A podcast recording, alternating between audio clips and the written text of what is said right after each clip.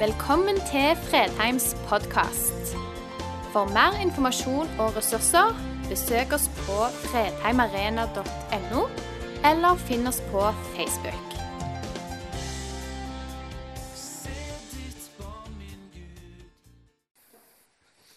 Det er ett ord som ikke kan brukes når vi snakker om Gud. Og det er ordet 'bare'. Jeg vet at vi bruker det av og til, bare. Men det ordet er så begrensende at det passer på mange ting i livet, men det passer ikke når vi snakker om Gud. Og Nå skal jeg provosere bitte litt. Hvis noen sier at Gud er bare, da kan du bare koble ut. Hvis noen sier at Gud er bare, da kan du koble ut. For Gud er alltid mer. Gud er alltid mye, mye, mye mer enn det vi kan plassere på en form og si Nei, Gud, han er bare. Gud er alltid mye mer. Og Gud er alltid mye, mye større. Gud er annerledes, han er stor, han er mektig. Han passer ikke inn på denne der Gud er bare. Så vet jeg at vi av og til kan si det, at Gud er bare kjærlighet. Og så kan du si takk og lov, Gud er bare kjærlighet. Men så vet vi langt bak at Gud er ikke bare kjærlighet, han er rettferdig. Han er hellig. Gud er annerledes. Gud er alltid mer. Gud er større. I dagen i går så sto der en sånn artikkel om fire nordmenn som var skifta over. De fleste hadde vært kristne, sa de, som ungdommer. Nå var de blitt muslimer. Han ene som heter Fredrik, han sa det. 'Jeg har alltid trodd på Gud, men aldri klart å få treenigheten til å gå opp på en logisk, tilfredsstillende måte.' Og da kan jeg si amen.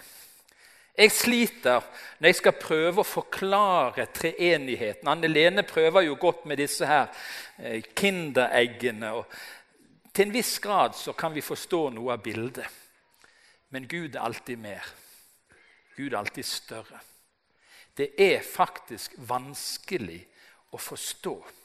Vi er altså kommet til det punktet nå i vår undervisning jeg tror, at vi kom til treenigheten. Jeg tror på en treenig Gud. Vi tar en liten tur innom urkirken. Det varte ikke lenge i den første kristne menighet for noen endra på ting. Prøvde å gjøre det enklere å tro. Noe av vranglæren sitt vesen i urkirken det er at det som var vanskelig, det prøvde de å forenkle og så strøyk de bare bort det som ikke passte. Og noen, de ebonittene f.eks. Du trenger ikke huske det med ebonittene. Jeg må bare vise at jeg har lest litt på dette. Sant? Det er derfor vi predikanter bruker litt sånne fremmedord eller begrep. Sånn at vi viser at vi har forberedt oss. Men ebonittene de lærte det at Jesus var bare et menneske. Det ble for komplisert for de å tro at Jesus kunne være sann Gud og sant menneske. Og De valgte da å kutte ut Jesu guddommelighet. Dukketistene nå får du enda et sånt ord, det er bra, de lærte det motsatte. De lærte at Jesus bare var guddommelig. Er det noen av dere som tør å innrømme at dere har lest Dan Brown sine bøker? Jeg skal be Nei, vi skal ta håndsopprekning her. Det er en del litteratur som går på dette at Kirken har holdt sannheter eller kunnskap tilbake. Det er sånn konspirasjonsteorier, og jeg innrømmer det her og nå. Jeg liker sånne bøker. Jeg syns de er festlige. Men de er bare røverhistorier. Og Det som er ganske gjentagende for mange av disse bøkene, og de er solgt i millioner, eh, disse bøkene, som på en måte sier at kirken må du passe deg for, for den lurer deg. Og I mange av disse bøkene, spesielt i Dan Browns sine bøker, så kommer det en tanke om at det var noen som hadde en kunnskap, gnostikerne. De visste noe som Kirken måtte skjule. For hvis folk fikk vite det, så mista Kirken sin makt. Og så skriver de så feilaktig som det går an å skrive. For disse her gnostikerne de reduserte Jesu menneskelighet. Mens i disse bøkene så står det det stikk motsatte. Så De har ikke lest Kirkens historie. Dette er bare en parentes for deg som fortsetter å lese sånne bøker. At Du skal ikke tro alt det du leser, unntatt når du leser i denne boken. Ha en litt kritisk sans når du leser. Men det var altså kamp i Kirken. Og Helt fram til vår tid så diskuteres det var Jesus mer enn et menneske. Var han annerledes? Er han Gud? I Nikea i år 325 så var det første kirkekonsilet samla. Jeg nevnte dette tidligere på en gudstjeneste. Eh, og Der var en av på en måte de store sakene hvem er Jesus? Hva tror vi om Jesus? Hva vesen hadde Jesus? Hvem er han? Hva kan vi tro? Og Der ble det skrevet en bekjennelse som har blitt stående i kirken siden. Flere hundre biskoper kom sammen. Og Noe av kampen gikk mot en som het Arius, som hadde innført en bevegelse som reduserte Jesu guddommelighet. Men så skrev de vi tror på én Gud, den allmektige Fader, som har skapt himmel og jord. Alt synlig og usynlig. Vi tror på én Herre Jesus Kristus, Guds enbårne sønn, født av Faderen fra evighet. Gud av Gud, lys av lys, av sann Gud av sann Gud, født, ikke skapt, av samme vesen som Faderen. Vi tror på Den hellige ånd, Herre og livgiver, som utgår fra Faderen og Sønnen. Og så sier de Jesus er Gud. Han var sant menneske, han var en sann Gud. Den hellige ånd er Gud. Vi tror på én Gud i tre personer.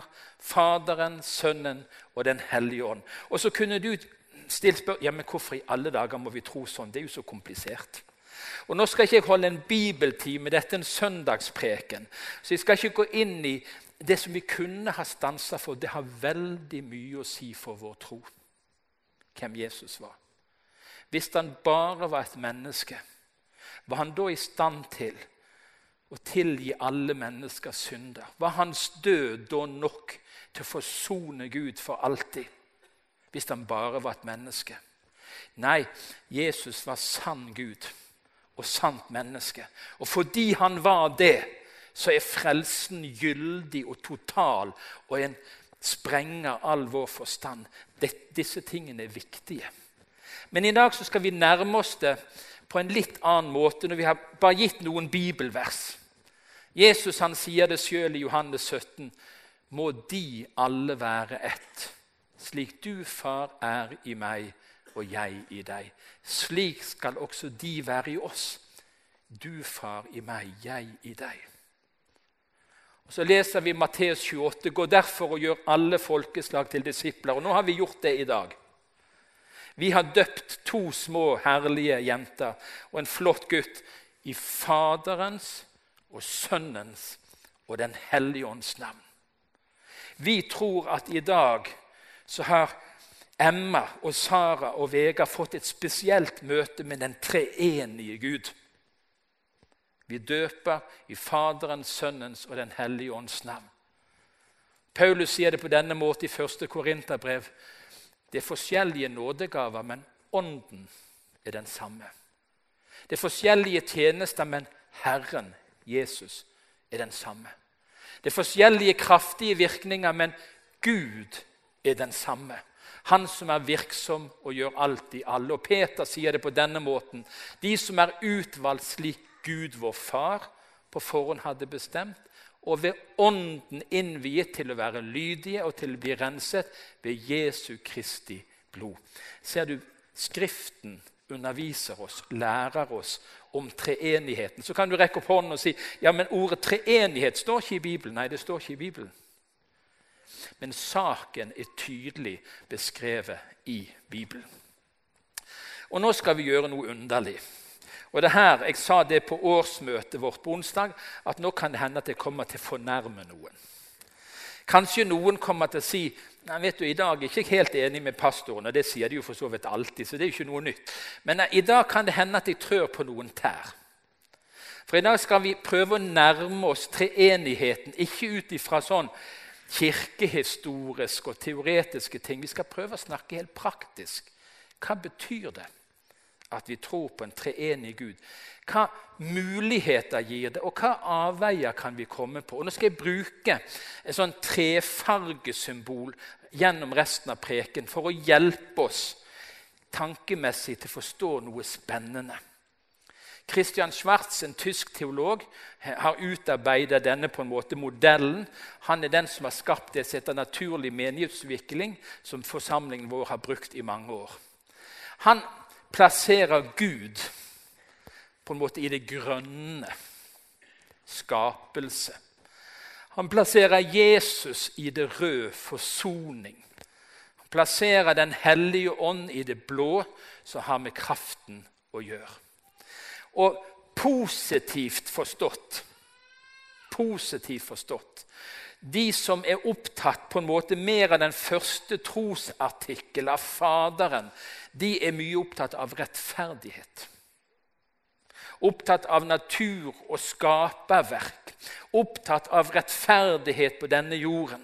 Og det er, hører skapelsen til. Jeg skal tilbake, komme tilbake igjen til det. Vi er sånn, Anne Lene sa at vi her på bedehuset vi, vi er spesialister på Jesus. Vi har sunget det nesten i hele vår 'Gi meg Jesus, bare Jesus'. Vi er på en måte en sånn Jesus-bevegelse. Og vi tror at det er et sentrum, vi tror at det er en rød tråd gjennom hele Bibelen. Den handler om forsoning. Den handler om synd, om dom, om frelse.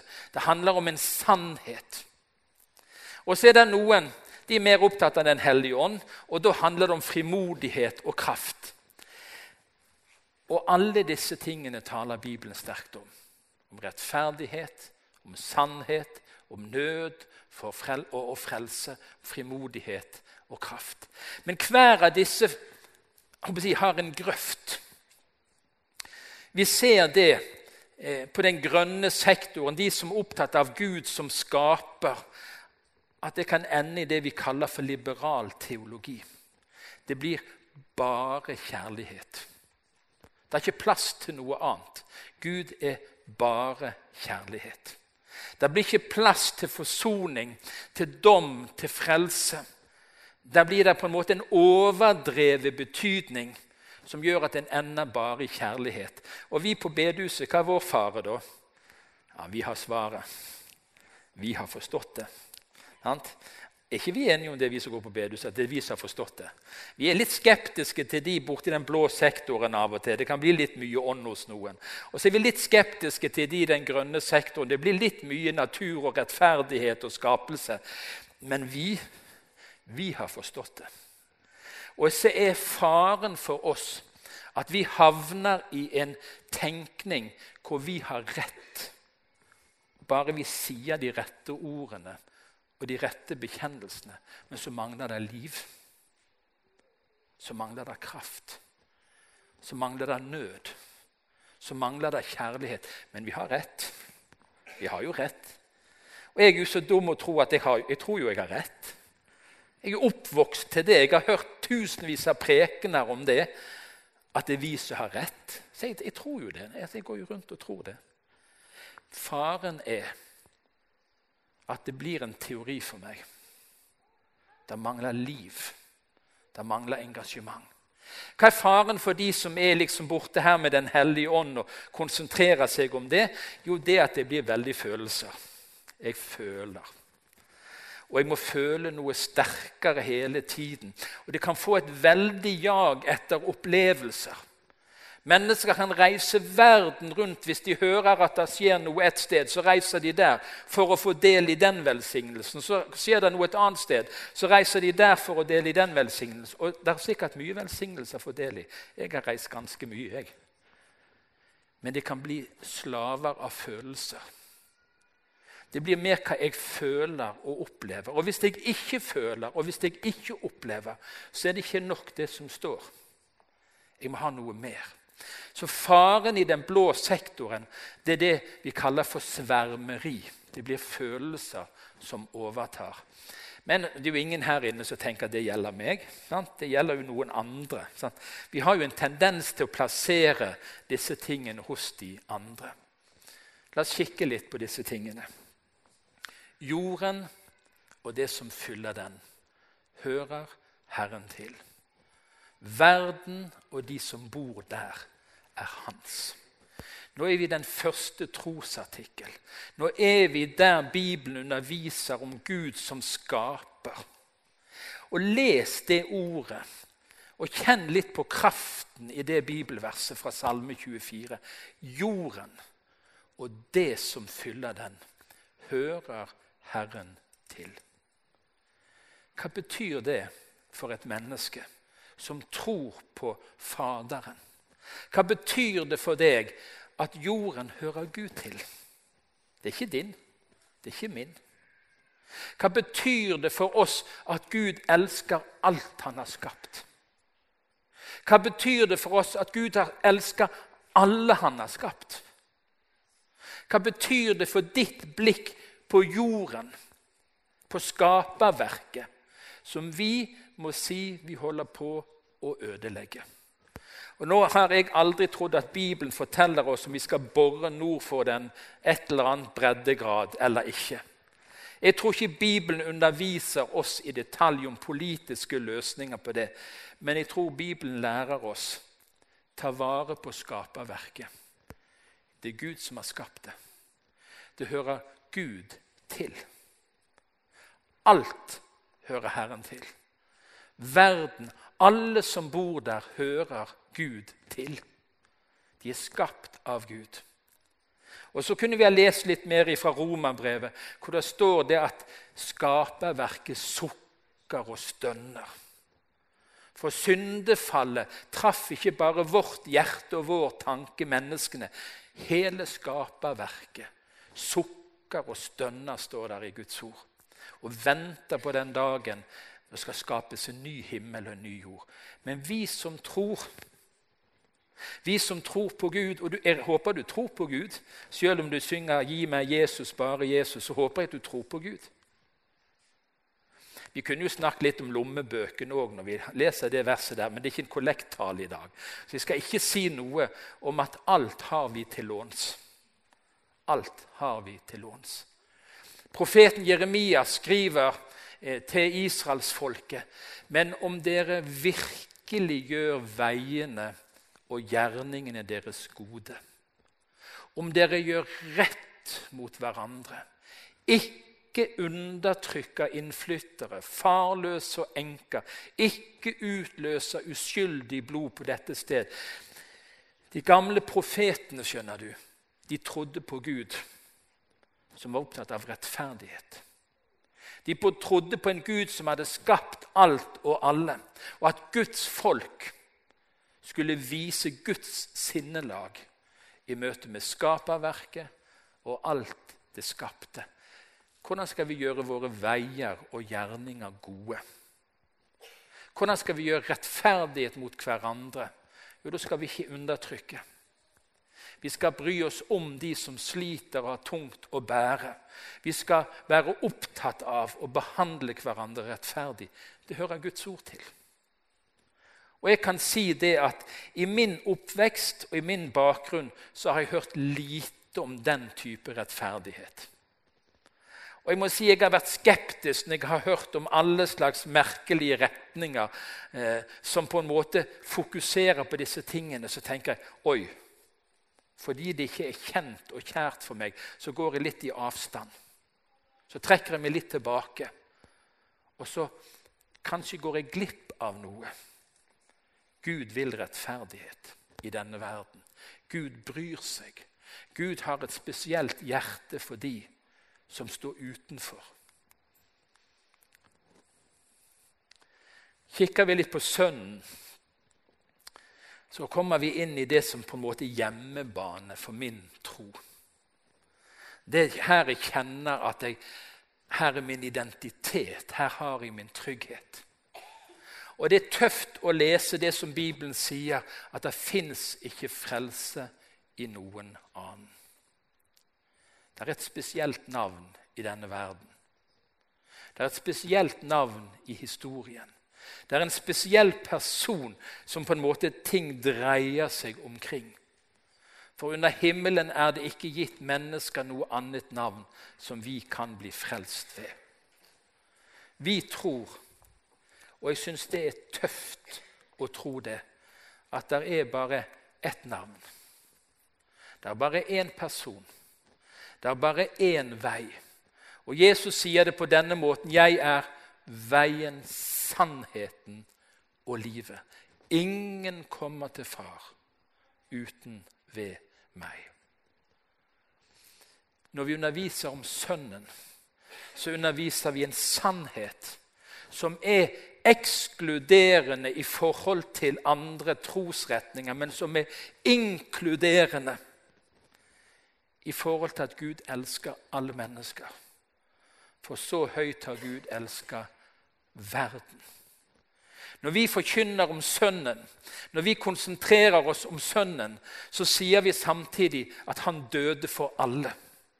Det er ikke ett menneske skapt i denne verden, født i denne verden, før oss, nå eller etter oss, som ikke Jesus døde for. Som ikke Jesus har inkludert i sitt frelsesverk. Men det er ikke noe annet navn. Det er ikke noe annet navn. Paulus beskriver hva dette gjør med han. Og Da kan vi igjen på en måte kjenne etter om disse tingene med den treenige Gud. Vi som skal være opptatt av rettferdighet. Vi som skal være opptatt av at folk må møte Jesus. Kan vi kjenne at det gjør noe med oss? Og Nå bruker jeg et følelsesspråk. For vi tror at det som vi tror, flytter seg gjennom kroppen vår. Det har med hele vår personlighet å gjøre. Og Så sier Paulus i Romane 9.: Jeg bærer en stor sorg i hjertet og plages uavbrutt. Jeg tror ikke du har lyst til å bytte med han, har du det? det liksom, hvem av oss vil plages uavbrutt? Det han plages over, det som er vanskelig for han, det er at hans brødre og landsmenn ikke vil ta imot Jesus. Det er en plage for han. Det er en nød for han. Det er en smerte for han. Når vi er her i den andre trosartikkelen, når vi snakker om Sønnen, så snakker vi om Han som døde for alle. Han som elsker alle. Og han som har et folk som han har utvalgt seg for å formidle denne frelsen. Jeg tror jeg må si at jeg ikke plages uavbrutt.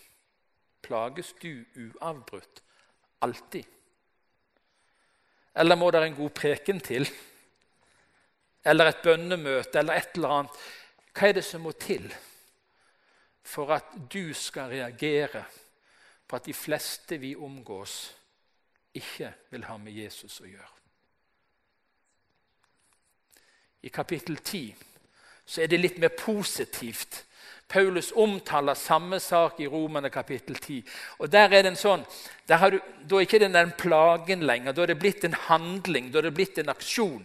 Mine søsken, jeg ønsker av hjertet og ber til Gud at de må bli frelst. Nå har nøden på en måte drevet han til handling. Og det første han gjør, er at han begynner å be for dem. Han begynner å be for dem. Har du noen på din bønneliste som ennå ikke kjenner Jesus? Er det noen som du kjenner det tar litt ekstra tak når du tenker på dem? Når du tenker på han, når du tenker på henne? For de kjenner ennå ikke Jesus. I den andre trosartikkel så er vi på en måte inne i sannhetens kjerne. Det går ikke noen annen vei til himmelen enn gjennom Jesus. Vi må innom den tredje. Og når jeg vokste opp, da var det farlig, det. Ja, Det var farlig.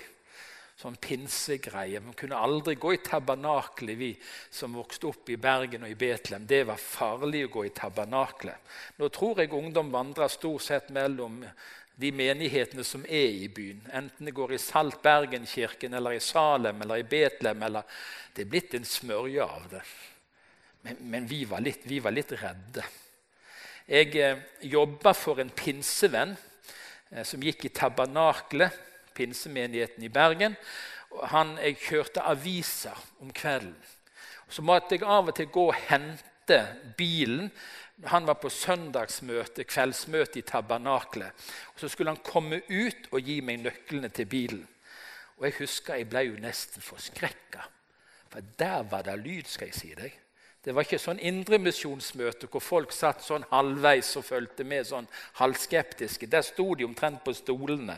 Det var et surr og et kaos av halleluja og det som var. For Jeg tenkte, hva er det jeg har kommet i? Jeg tørde nesten ikke kjøre bilen hans engang kunne jo bli påvirka. Og så går vi glipp av.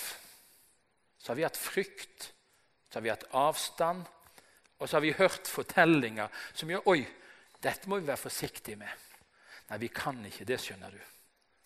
Fordi det vi tror om Jesus, det kan ikke vi forandre verden gjennom våre bestemmelser gjennom vår menneskelige kraft og innsats og iver.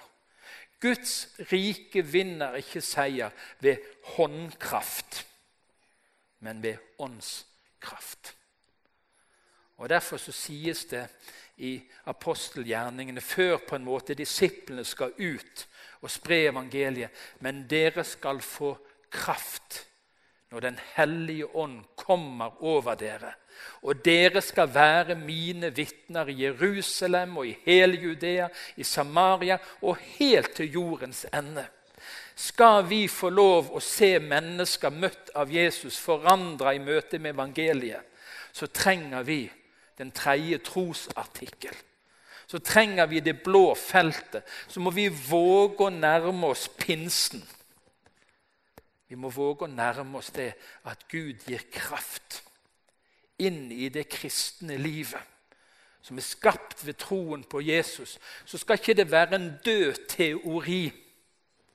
Det skal ikke bare være en kunnskap om, men det skal være en livsforvandlende kraft. Lengter du etter kraft? Føler du av og til at det du sier, faller dødt til jorden? Det føler jeg ofte når jeg preiker. Jeg synes det bare detter ned rett foran talerstolen. Kunne bare plukka manus med meg og gått hjem igjen. Jeg skulle ønske det var mer kraft.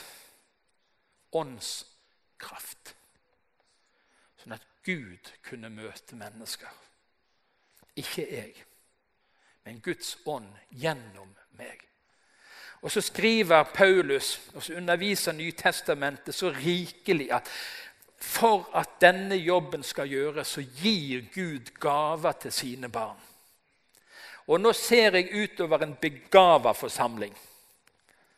Alle som er her, som tror på Jesus, har fått minst én nådegave til å bruke for å gjøre Jesus synlig for mennesker. Ja, det sier jeg.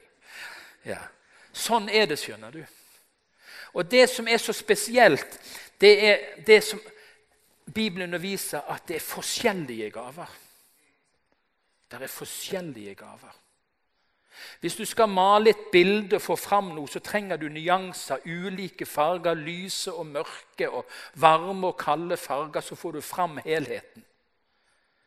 For at Jesus skal bli synlig for folk, så må alle nådegavene komme i funksjon så må alle gavene virke. Og Når det gjelder Åndens gaver, skriver Paulus, vil jeg at dere skal ha kunnskap om dem. Jeg underviste nettopp på T2, bibelskoleelevene våre, de som går andre året. Så spurte jeg om en håndsopprekning. Hvor mange av dere vet hvilken nådegave dere har? Det var ganske spennende. Det var ikke mange. Og Nå spør jeg dere. Nå skal vi ha håndsopprekning. Alle må lukke øynene. Nei, vi skal ikke gjøre det. Vi skal ikke gjøre det. Men rent statistisk så sier de som har arbeidet med dette, at 80% av de kristne vet ikke hvilken nådegave de har. 80 vet ikke hvilken nådegave de har. Når da 1. Peter 4,10 sier 'tjen hverandre, hver med den nådegave han har fått', da blir vi jo hjelpeløse. Vi vet jo ikke hva vi skal tjene med. Vi vet ikke hva vi skal tjene med. Guds rike, Faderen som har skapt alt og elsker alle. Sønnen som er sannheten, er den røde tråden fra begynnelse til slutt i Bibelen. Frelsesbudskapet om Jesus. Det trenger åndsfylte kristne mennesker. Åndsutrusta kristne mennesker for å gjøre Jesus synlig og gjøre Jesus tydelig. Drikk dere ikke fulle på vin. Jeg så hva var det jeg så? Var det på nettet eller var det på NRK? De hadde et sånn, et bilde før og etter tre glass vin. Noen dere som la merke til det? Jeg tror det var i går jeg så det. Jeg har aldri sett meg før og etter tre glass vin, så jeg kan ikke ta et sånt bilde. Men var, du skulle få se hvor forandra du ble eh, med å drikke tre glass med vin. Nå anbefaler jeg ikke det, for det, nå anbefaler jeg det som står her. Drikk dere ikke fulle på vin det fører til utskeielse. Bli heller fylt av Ånden. Hør nå. Vi skulle hatt et bilde av denne forsamlingen før og etter å ha drukket av Den hellige ånd. Er du med på det bildet? Det var spennende å se hvordan vi så ut. Jeg ser jo hvordan vi ser ut nå. Ja, og nå tenk, ja, men jeg er jo fylt av Den hellige ånd her jeg sitter. Ja, det, ja? Men tenk om vi kunne fått et bilde av Guds folk før og etter de hadde blitt fylt av Ånden. Hva står det som et resultat? Syng sammen. La salmer, hymner og åndelige sanger lyde. Syng og spill av hjertet for Herren.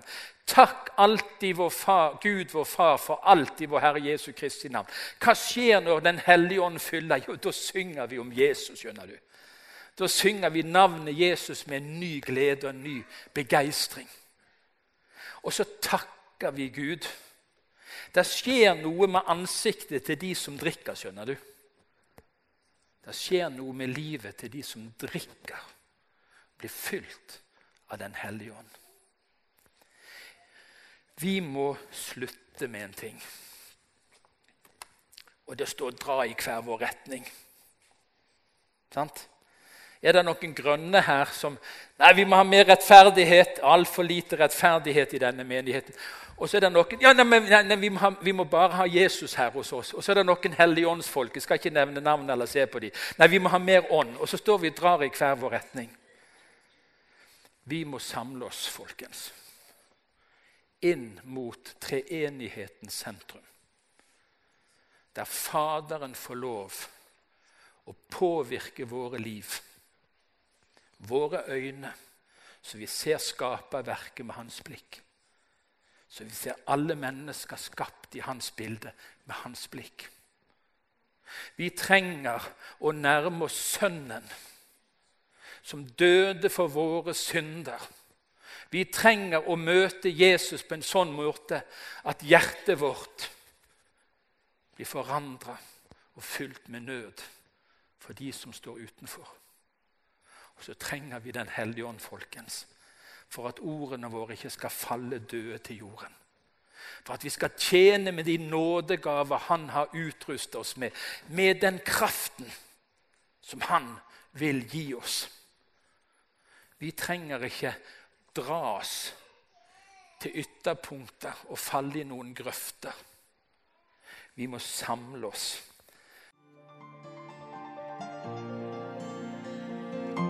Takk for at du valgte å høre på. Nye opptak legges ut hver uke.